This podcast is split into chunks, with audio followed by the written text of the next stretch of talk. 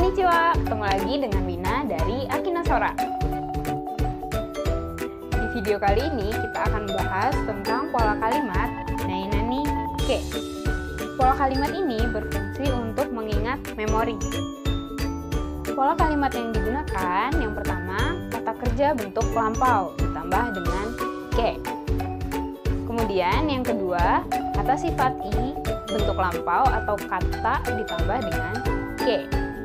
Kemudian eh, kata sifat na dan kata benda bentuk biasa atau bentuk lampau yaitu data ditambah dengan ke.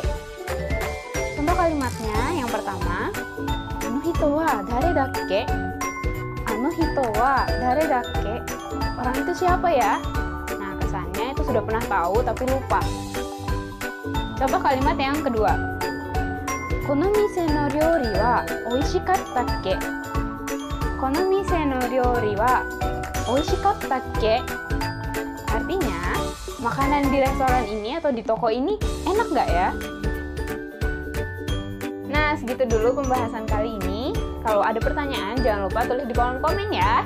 Jangan lupa juga untuk like, komen, dan subscribe ya. Jenny!